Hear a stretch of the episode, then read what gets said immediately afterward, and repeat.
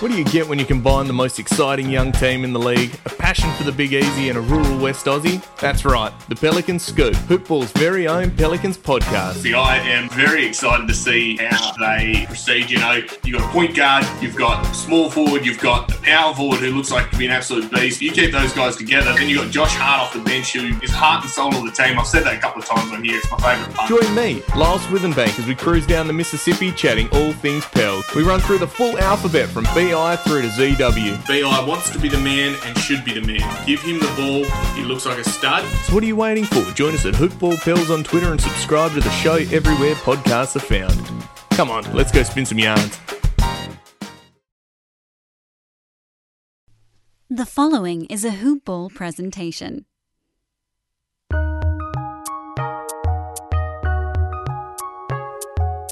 Welcome to the Fantasy NBA Today podcast.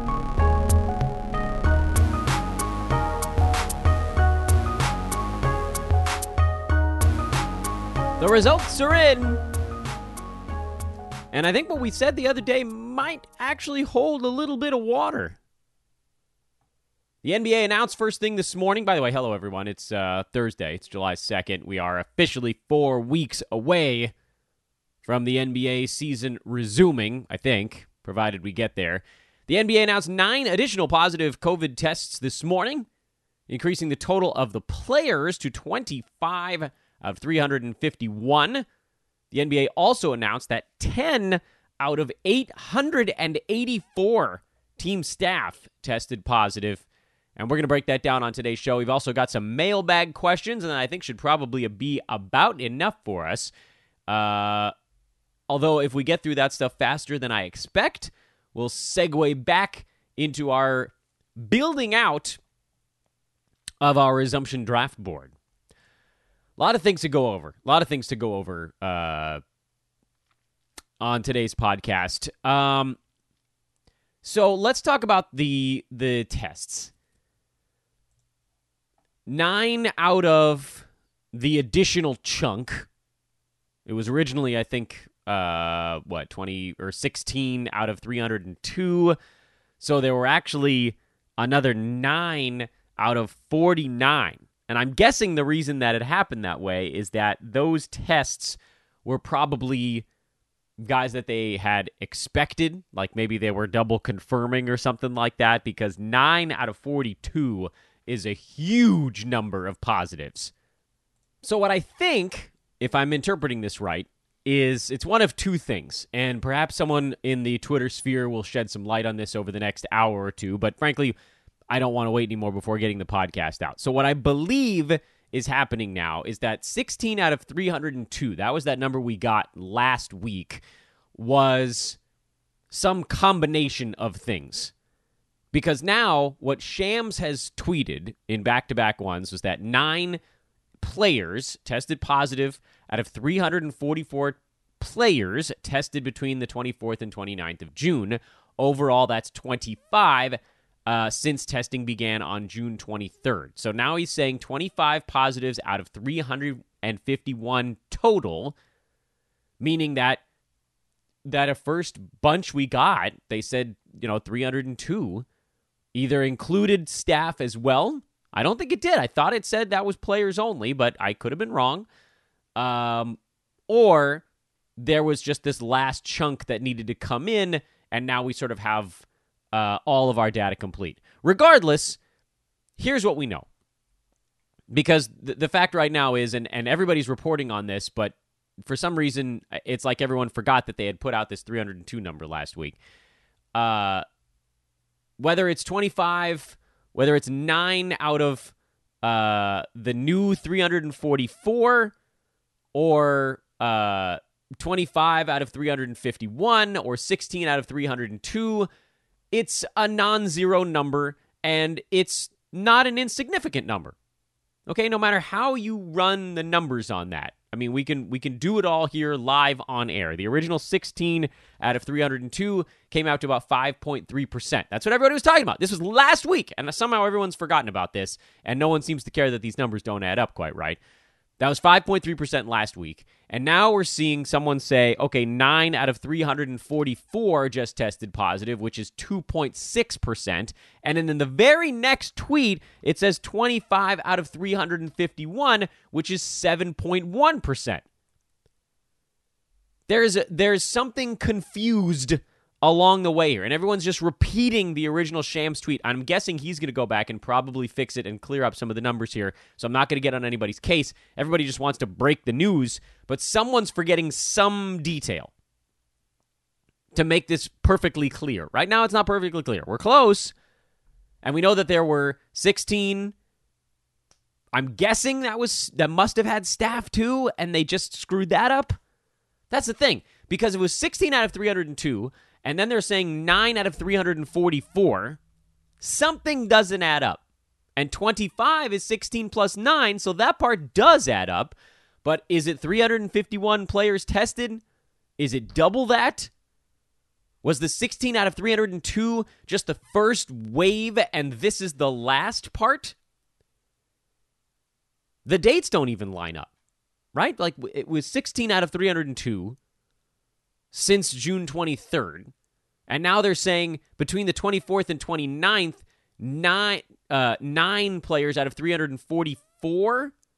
So only seven players got tested the first day?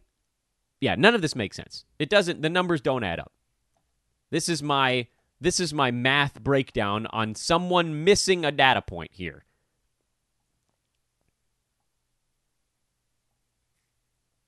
Does no one remember the 302? Have I lost my mind? Maybe I've lost my mind. I'm not sleeping very much these days. I feel like I'm taking crazy pills here. How is everyone repeating this? What am I forgetting? I'm going to search for 16 out of 302 on Twitter as we talk about this because I swear to God, six days ago, there was an article on ESPN that said 16 of 302 NBA players tested positive. 16 of 302 players, it said. And now they're saying 9 out of 344? What? Which makes 25 out of 351? Are they testing some guys uh, twice? All right, you know what? I'm getting caught up in semantics here. Here's here's what we do know. Either 16 out of 302 tested positive, or 25 out of 351 pest- tested positive, or 9 out of 344 tested positive. Those numbers don't all add up together, but regardless of which one you take, which was 5%, 2%, or 7%, they're catching it. All right, I'm going to. Uh, you guys, man, anybody that knows me, uh, listen, you don't get the nickname pedantic on this show for being someone who can let something like this go. There is some data point missing here, and it's stressing me out. But I'm going to do my best to forget that that's the thing because that isn't even really the point. I mean, I know, I know I'm not crazy.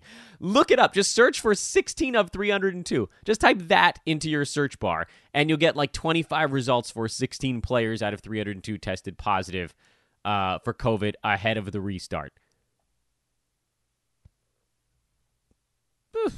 This is driving me crazy.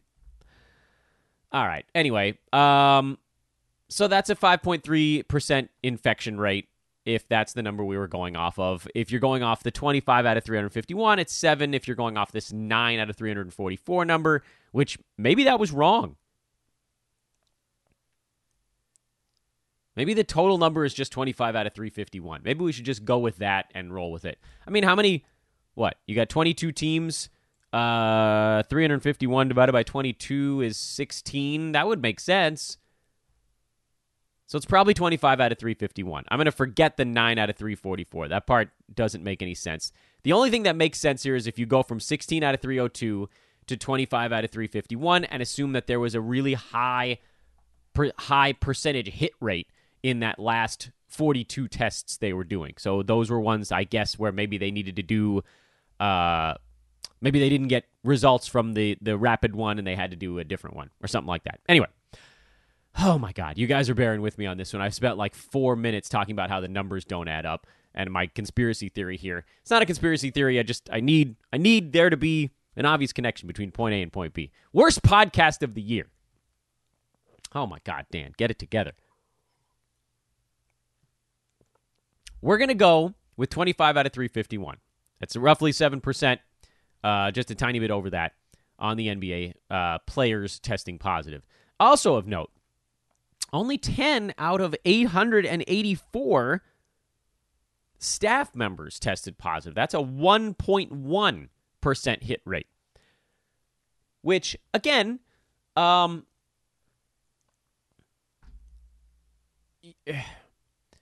I don't know that we can make sweeping generalizations from this because that's what's happening on Twitter right now. And Twitter is always right.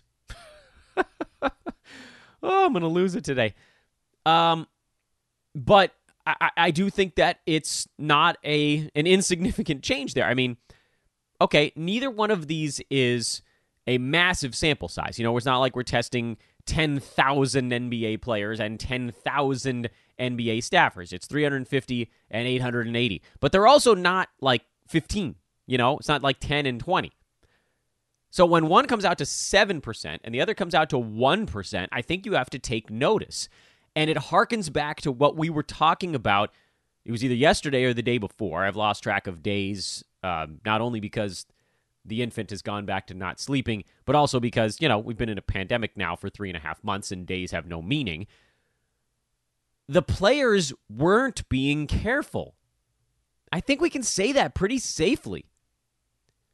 7% is pretty much in line with where the nation is at right now. Nation's at about 6 point something, I think, if the COVID tracking data from yesterday, if I'm remembering it correctly, it was at like 6.8% or something like that. So the players are acting like the average person. NBA staffers have been acting a lot more like the average lunatic, which is me lunatic like I'm taking every precaution and I'm not going to let this thing get anywhere near me.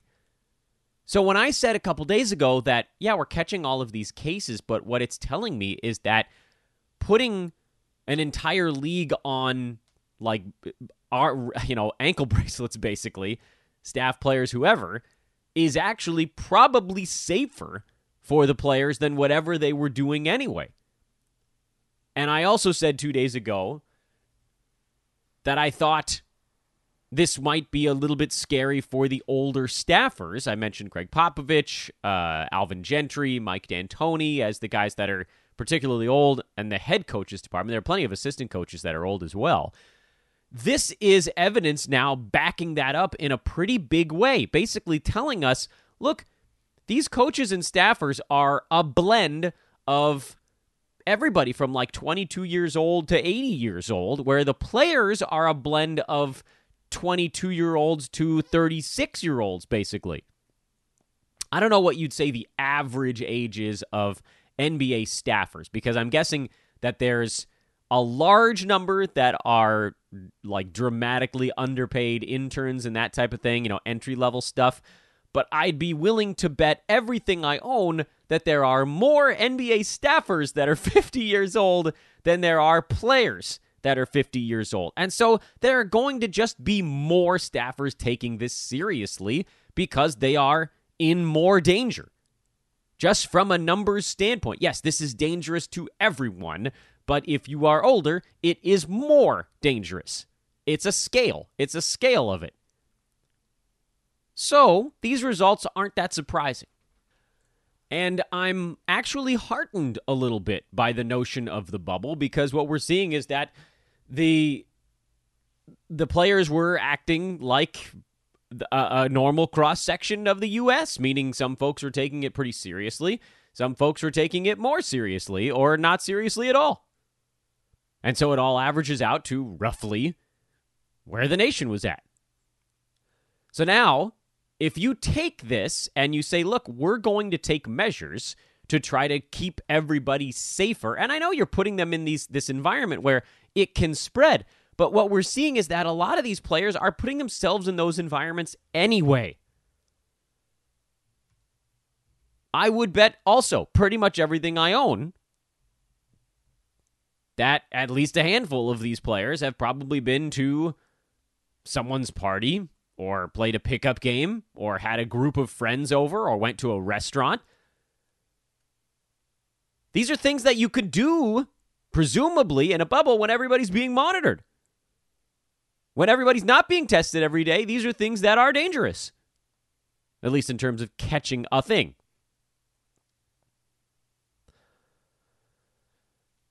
So we surge forward. Uh, I think overall this is actually relatively good news. Uh, I think the fact that the staffers have been largely COVID free is good news. Is good news. good news. It's a weird Freudian slip. You'd think I was looking at a picture of somebody's face, but I wasn't. We'll get the players that are healthy enough to come, get them into the bubble. Everybody quarantine. Let's get rid of these cases that we found so far. The folks that are negative, get to a place where you can be safe and let's move this thing along. So that's where we're at right now. And I'm going to forget about this weird 344 number. I promise. I'm going to let it go. I'm going to let it go. Let's do the mailbag. Let's do the mailbag. Let's, let's talk about something besides the fact that I can't get over how certain numbers don't quite add up right. We did a mailbag yesterday and we got a handful of questions, which was kind of nice because there was a very real chance that in this weird shutdown season, we wouldn't get many mailbag questions. And we didn't get a ton, but we got enough to put a little bit of a show together. So stick with me on this. We'll handle them piece by piece. Uh, easy one from Brian Kuhn. Where can we sign up for the startup season? Well, the only place I know of right now is Fantrax. Uh, they do a nice job with commissioner options over there. Uh, my buddy Adam King, you can hit him on Twitter at AdamKing91. Um, he can get you pointed in the right direction. They've got what you need. I hopped in one myself, and I hope you'll do so as well. Otherwise, what we're talking about on this podcast has no bearing on anything. I don't want my information to be useless, so go hop in a league. So those are over at Fantrax. That's an easy one. Uh, Rob B says, "Who are your top five D bombs for the Resumption League?" Oh boy, that's a good question, man. So you kind of have to go through everything we were talking about on the team by team breakdown, and it's not really an old man squad the way it normally is during a regular season because the off season gives us the opportunity to maximize hype. This is not a hype window because there's no unknowns, if that makes sense. The unknowns here, as we talked, I'm going to repeat it on every single episode of the show. The unknowns for the resumption season is how many games guys are going to play. The unknowns for a regular season are ooh, who's going to be this shiny new object? And all of those shiny objects end up pushing the uh, perfectly functional and not that shiny, but always useful, you know, Honda Civics of the NBA down the draft board. And those guys become old reliable. But we don't really have those guys for a resumption season. So I would need a very different name for them. I do have guys that I like. I, I I've been talking about them as we've gone through the teams coming back as sort of I don't want to call them watch list, but target guys to some degree. And you probably remember a good deal of them as we zipped through the NBA, as we zipped from team to team. You know, with the Lakers, we talked about maybe a guy like a JaVale McGee as a backup that could slot in if AD sits out some games when this thing goes along. Dwight Howard falls into the same camp if he indeed does join the team for the resumption. Uh, who else were we looking at? Generally on teams where things were changing towards the end. I thought Mike Conley's probably, I mean, he might barely get drafted in this thing, but he could be interesting. Joe Ingles with no Bojan Bogdanovic around in Utah. There were some names out that way that made a lot of sense. I thought the Mavericks, I think Kristaps will go too late and Luka will go maybe a tiny bit too early. Although we talked about both those guys yesterday and where they ended up on our draft board. Grizzlies, not much there in terms of uh, guys that I'd be targeting in the draft. And then you get into some teams that may or may not actually push their way into this playoff bubble. Like, do we want to venture in down the, the Trailblazers path with injured Jusuf Nurkic, injured Zach Collins coming back? Whiteside, new. McCollum, Dame, Spurs, we talked about Derrick White. We talked about Jakob I mean, a lot of the D bombs, if you want to call them that for this, again, they're not really old man squad guys. They're actually going to be younger dudes and possibly sixth men that are getting bumped into a more feature role as other players on the team go down. The Bucks are going to rest some people. Donte DiVincenzo, we know he steps into a nice role when that happens. We know Robin Lopez could fill in for his brother in a game or two. You go up and down the list. It's the same kind of thing. What about the Nets? Seems like a lot of guys aren't going. DeAndre Jordan not going. Dinwiddie might not go. You know, is that Caris LeVert? That bumps him up, bumps Jarrett Allen back into the picture. I think the Magic are jammed with guys that people are underrating. Vooch, Fournier, Aaron Gordon, even, who was really playing well towards the end of the season, Terrence Ross. All of these guys. Magic, I think, are playing all eight games. I don't why would they give their guys a break? Someone on the Wizards is going to step up, and it's probably going to be Shabazz Napier. So this is these are the guys we're talking about right now. They aren't D bombs by the traditional sense, but they are guys who, for whatever reason, are either underappreciated for durability and, in this particular case, likelihood of playing all eight games. Guys that are being thrust into a more feature role immediately at the start of the resumption season, or guys that we believe will be thrust into a bigger role as the resumption season goes along. And I think that's going to be how we have to leave that question because, again, it's not really like a top five. It's this is why we broke down every team one by one. I was asked by an old friend of mine if I own a mailbag. I don't.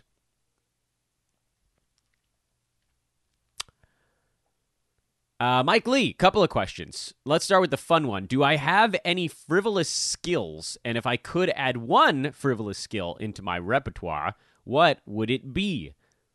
I probably should have thought about this one before actually looking at it on air, but I thought, oh, there's a fun one. I'll just answer this one on the spot. Frivolous skills. Um, I do some really bad impressions. Uh, I can make my tongue look like one of those old squeeze wallets. There's it's super weird. I've never seen anyone else. I've never seen a single other person that can make this shape with their tongue. it's gross. It's gross. You asked about frivolous skills, but here we're at. Um, what else am I good at that's not particularly useful in daily life? Hmm. Yeah. Why don't we go? Oh well. Um. I have a double, a badly double jointed left thumb and a toe thumb for a right thumb. I don't know if that counts as frivolous skills, but those are sort of weird things about me. Let's go with the tongue thing. And I'll tell you what, Mike, and anybody else who wants it. Uh, I'm going to send out a tweet right when I post this podcast that basically says On the podcast, I talked about my frivolous skill. Does anyone want to see it? And if enough of you guys respond on Twitter and say that you do, I will take a picture of this squeeze wallet whatever you want to call it. I, I, like. I don't even know what to. It almost looks like a fish gill. Maybe that's a better way to describe it. It looks like my tongue is breathing through a gill. And if enough of you guys actually respond, I'll take a picture and I'll show it. It's kind of gross though, so I'm not going to do it unless somebody asks for it. What frivolous skill would I like to have? Wow, that's a hard question to ask on a non-video podcast. Video podcast, I could just stare blankly at the screen. You guys would know it wasn't frozen. If I go completely silent for 30 seconds on this thing, you guys are going to think your internet's busted. But I'm actually just sitting over here thinking what frivolous skill I wish I had. Most of the skills I wish I had are, I would deem somewhat useful. Like, I wish I was better at car mechanics. I, uh, I, I wish I was better at uh, singing you know, all the things I want to be able to do. I'm okay. By the way, I'm okay at singing. I'm not. I'm not. I'm not good. I can. I can carry a tune loosely by a by a string. I don't cradle it close though. Not not worth listening to. All the things that I wish I could do better, I think are relatively useful. It's it's a hard question to come up with something that's completely useless that I wish that one uh, a person, me in this case, wishes he could do. Maybe I'll add something else to that tweet and start talking about what frivolous skills does everybody else have, and uh, I'll pick one from that pool. So there's my cop out. His fantasy question, Mike's fantasy question is: What players are you most curious to see in the restart? Both oh, both for fantasy and for my own personal interest slash curiosity. Um, you know, it's it's really funny, and I just mentioned it ever so briefly a moment ago. I think the player that I'm most interested during this resumption is Aaron Gordon. For a couple of reasons. Number one, for five years, the rest of the fantasy community has been telling us the big box sites. I don't want to lump everybody into that. The big box sites have been telling us that we need to be drafting Aaron Gordon, and for five years we've said I, I don't know about that. And then all of a sudden, the last five weeks of this season. I mean, hell, we've talked about this a lot, but I, am going to do it again because it was so interesting. The last five weeks of this season, his game changed in a way that I don't, I don't know that anyone could have possibly seen it coming. It wasn't in the ways that we expected, right? So, like, you know, when you look at a player's, we do a lot of handicapping on this podcast for fantasy purposes and for and for sports betting you do a lot of handicapping. You look at a guy's stat set and you say, well, where where is the improvement coming? And with Aaron Gordon, we looked at his stuff, and every year it was the same thing. This guy has got to improve his percentages. A dunk contest, 6'8, 225 pound power forward, shooting a career 44.5% from the field. Unacceptably low. And then you're like, but Dan, doesn't he take a crap ton of three pointers? The answer is, sorta.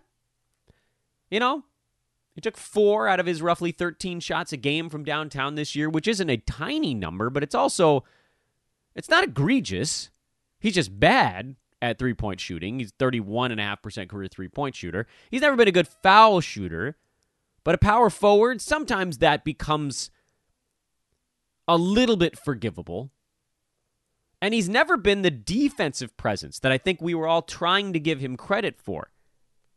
He's never been awful defensively throughout his career, basically since he's been playing a full allotment of minutes per game, which is roughly the last four NBA seasons. He's been averaging somewhere between 1.3 and 1.7 defensive stats combined per game. So that's it's not good, but it's not horrible. It's it's fine. You know, league average would be if you had somebody that was getting you about a steal, tiny bit more than a steal. League average in blocks is about 0.7. He's just ever so slightly below the number on both of those. But again, we've talked about it before. Someone who's league average in everything is actually like a top 65 fantasy player. So his defensive stats aren't really where the issue is. Again, he's not good there, but he also hasn't been bad there. He's been acceptable.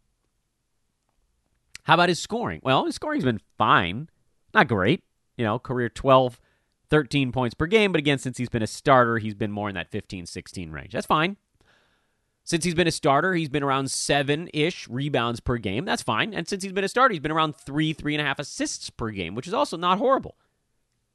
And his turnovers aren't that high. So you look across the board, and the things that jump out at you with Aaron Gordon are look, he's a power forward that field goal percent has got to be better. If he's going to turn this the veritable corner and become a critical fantasy asset, we were all laying our wagers on the thing that has to improve dramatically is either of the percentages, and the one that you figured had the better chance to improve dramatically was field goal percent. Because this dude shouldn't be shooting that poorly given his athletic makeup. And then straight out of left field comes a stretch for Aaron Gordon where his, not his rebounding, although his rebounding did actually get a little bit better towards the end of the year. Not really his scoring, maybe a slight hat tip to rebounding, but it was assists. It was assists. This monster of an athletic specimen decides to average seven assists a game for four weeks. That's really interesting. He took slightly fewer three pointers over that stretch, and his field goal percent did improve a little bit. He happened to be on a pretty good run of both steals and blocks, which I think we can safely say was not a sustainable switch. So the fact that he was in the top 35 over the last month, I don't think is a sustainably high number, mostly because I don't think those defensive stats are staying where they are, and probably not the nine rebounds a game. But the thing that was really interesting about Aaron Gordon is that all of a sudden, and everybody was healthy. We've talked about this a couple times on the pod. Everybody was healthy. It wasn't like he was filling in as some sort of weird power forward point guard thing. They just they started to run more offense through Aaron Gordon as a facilitator and he loved it. He fully embraced the role. He was a 7 to 2 assist to turnover ratio over that stretch. And it was cool. If you remove the defensive stat bump, he falls back towards the top 75. Even with the big assist leap, he becomes more like a weird iteration of Julius Randle uh, when Julius wasn't shooting 39% on 20 shots a ball game. So, do I think Aaron Gordon can sustain top 35? No, I don't. Um, even if you pull out 27% of teams, I think he'll have a really hard time getting to that high. But given that his numbers, if his defensive stats do level off, would have probably put him in the 75 range during the regular season, you pull about 20 players out from in front of him, and you could see Aaron Gordon in that 55 range during the resumption campaign. I'm really interested to see how he plays from a fantasy standpoint. I'm also pretty interested to see how the Magic play from a team standpoint. One of the other things you'll notice about Orlando, and, and the competition did play a role in it. They uh, had Memphis, Houston, Minnesota among some of their, their games. Look at the Magic's game by game log as a team and just set it up in a vertical line and tell me what jumps out at you as you look at this vertical column of scores is it the fact that they uniformly have six digits at the end of the year and fairly uniformly only have five digits at the beginning of the year? Because that's what jumps out to me. In the Magic's final, make sure I get this number right 11 straight games before the season was shut down, both the Magic and their opposition scored in triple digits. Both teams. In fact, you could stretch that to their last 15 games, but for a February 8th game against the Milwaukee Bucks, where they held the Magic to only 95. One time in Orlando's final 15 games did either team fail to break 100 points. That trend started in Charlotte on February 3rd, which also happened to be a game where Aaron Gordon had five assists and started a trend where he went 5 4 5 5 4 9 7 4 6 12 6 9 4 4 9. Aaron Gordon's assist numbers over those final 15 games were substantial. right? Like that's that is not that is not what you'd consider the numbers you'd expect from a power forward in the assist standpoint. Over those last 15 games, Aaron Gordon averaged 6.2 assists per ball game. It is not a coinky dink. It's not a coinky dink. Because for the first, good lord, uh, let's make sure we get this number relatively close to right. For the first 43 games that Aaron played in this year, he was right around three assists a game. And then all of a sudden, from three, boom, 6.2. And for the Magic, from a team that could barely break 100, regularly held under 100 points. 14 out of 15 games, over 100. And some of them were severe. They played some games. Again, admittedly, the, the, the competition did factor into it. Over those 15 games, they had uh, the Knicks mixed in there, the Hawks twice, Minnesota twice, Atlanta. Tw- uh, sorry, we said the Hawks already. The Mavericks, the Nets, the Rockets, the Grizzlies. Yeah, there were some teams in there that were going to score more points, and so it was sort of built in that. But think of it from this standpoint. They had a game against Boston on January 23rd where the, the final score was 109 98. The Magic again um, failed to score 100 points in that ball game. The combined total of the two teams was just a shade over 200 at 207. Those two teams played three, two weeks later, and it was 116 100. Magic still lost. They only scored two more points. Aaron Gordon was a big part of it, by the way, why they scored a little bit more. But Boston scored 116. The pace changed for Orlando. They got into their offense quicker. They took more shots. They had more fun. To me, the Orlando Magic are my team to watch during this resumption season, whether or not Jonathan Isaac plays. If they go right back to what they were doing before the shutdown, then we're cooking. Vooch was getting 18 shots a game over that stretch. Terrence Ross was getting 15 and a half shots a game over that stretch. Aaron Gordon, almost seven assists per game. I mean, this is this is significant. Sorry, Vooch was at like 17 and a half shots per game. Terrence Ross, 15 shots. Fournier, 14.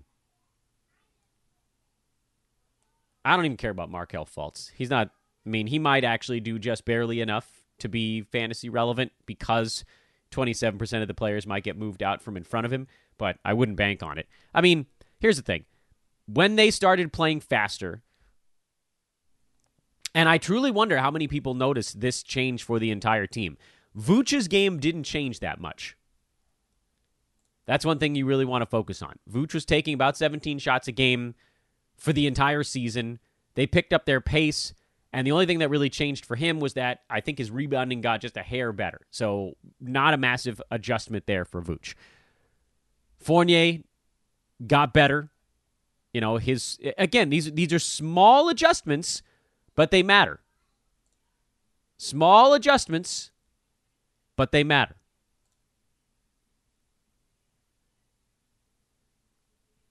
Terrence Ross, big beneficiary of the team playing faster. Aaron Gordon, big beneficiary of the team playing faster. Fournier, small, very small beneficiary of the team playing faster. Defensive stats were better for the Magic when they were getting up and down the floor. I mean, honest to goodness, I think I would draft and watch this entire team because I think they want to pass or they want to stay. Sorry, let me make sure I get this right. They want to pass Brooklyn. They're the eight seed right now. Come on, Dan. Head in the game today. Think they'd rather have the Raptors. They're not. It's mathematically impossible for them to get any farther than the seven seed. Nets have nobody showing up. Magic, I think, feel like they're in pretty good shape to get past Brooklyn for the seven seed. So I think these guys are going to play. I think they were having fun. And I think that's going to make them a really interesting fantasy team for the resumption and maybe also for next year. That's the answer to the question of what fantasy player am I watching or keeping tabs on. From a reality standpoint, it's not the Magic. From a reality standpoint, I mean, I am probably going to watch more Magic games than the rest of you guys because I'm uh, a very large degenerate, and you guys are merely quite large degenerates. Uh, but I, you know, I don't really care how Magic games go. They are, at, for the most part, a team I don't care about. I watch them because I think there's a truckload of fantasy. From a reality standpoint, I think the 76ers are an interesting team to watch. I think they could be uh, scary in the playoffs. And then, you know, the top of the Western Conference is fun, and the Western Conference bubble. The Blazers, the Pels, the Kings. By the way, I don't generally agree with teams when their fan bases say, why is no one giving us any credit? But really, no one's giving any chance to the Kings to get into that play in game. They're actually playing better than pretty much anybody uh, outside of the top five in the Western Conference when the season shut down. I don't know if they're going to be able to pick up that way, but De'Aaron Fox coming around, they were seven and three their last ten ball games. There were only two teams in the Western Conference that were better than that, and there were only three that were equal to or better than that, and those teams were the Lakers, the Thunder, and the Clippers. Lakers, Thunder, Clippers, Kings were playing the best of anybody in the Western Conference pre-shutdown. There was actually one team in the Eastern Conference that was seven and three in their last ten, and that was the Pacers. Even the Bucks were down Giannis, so they went six and four their last ten games before the break. They lost their last three in a row. Kings were playing well. So I'm very curious about the Kings, the Pels, the Blazers. The top of the Western Conference should be fun, although that's really more of an I'm waiting to watch them in the playoffs kind of scenario. Uh, the Sixers, I think, are going to be interesting. I, that that team's been so up and down all year, but to me, they they could be scary when push comes to shove. They're they're still they're not built to spread the floor for the way regular seasons go right now. They were built to deal with Milwaukee. Let's be honest. That team was built for one reason alone. Sixers are that one weird team that might be like, okay, let's just get to Milwaukee. Maybe they'd love to get into that five seed, deal with the Heat, and then the Bucks. Yeesh. Sounds daunting, but I don't know, man. 76ers strike me as a team that might might have more trouble with a team like the Raptors or Celtics, although they were very good within their conference, within their division, I should say. I think that's probably enough, honestly, in terms of I, am looking at the timeline, the clock on everything. Um, I was thinking about whether or not we want to dive into any of our draft board building here on today's episode. But instead of that, I think I'm just going to remind you guys once again that Hoopball has partnership with the great folks over at manscaped.com. I continue to beg you. I beg of you. Check them out, manscaped.com. Use promo code HoopBall20 to get 20% off and free shipping on your order. Check out the Lawnmower 3.0. It's the newest model. First one they've released in 18 months. They've been spending the last year and a half perfecting this third generation trimmer. 90 minute battery life, water resistant technology, built in LED lights, 7,000 RPM motor, and a charging stand if you don't want to have to let it dongle out of a USB port. Hey, 20% off, free shipping, promo code HoopBall20. Please do it! People. I banged on the table for emphasis. Please do it. We need your help. We want to build this into a very long and fruitful partnership with the good folks over at manscaped.com, giving us a shot here over at the Hoob. Don't let me down, everybody. Don't let me down. Uh, thank you to everybody that's been applying to our spots in the gambling and DFS divisions. I'm in touch with a number of you guys. Um, please do continue to keep the applications coming because I don't know what's going to happen with the current apps and we're always looking to expand our operation. We have a lot of things we'd like to do, and you could be a part of those. So if you're big into betting, if you're big into DFS, and you think you want to be on the other side of the wall here, the expert, the pro side, and give your valuable takes out to the community, bug me on Twitter at Dan Besbris or email teamhoopball at hoop-ball.com. Tomorrow, back to our draft board. Thanks for the mailbag questions, guys. Uh, I promise to tweet about my tongue. Goodbye, everybody.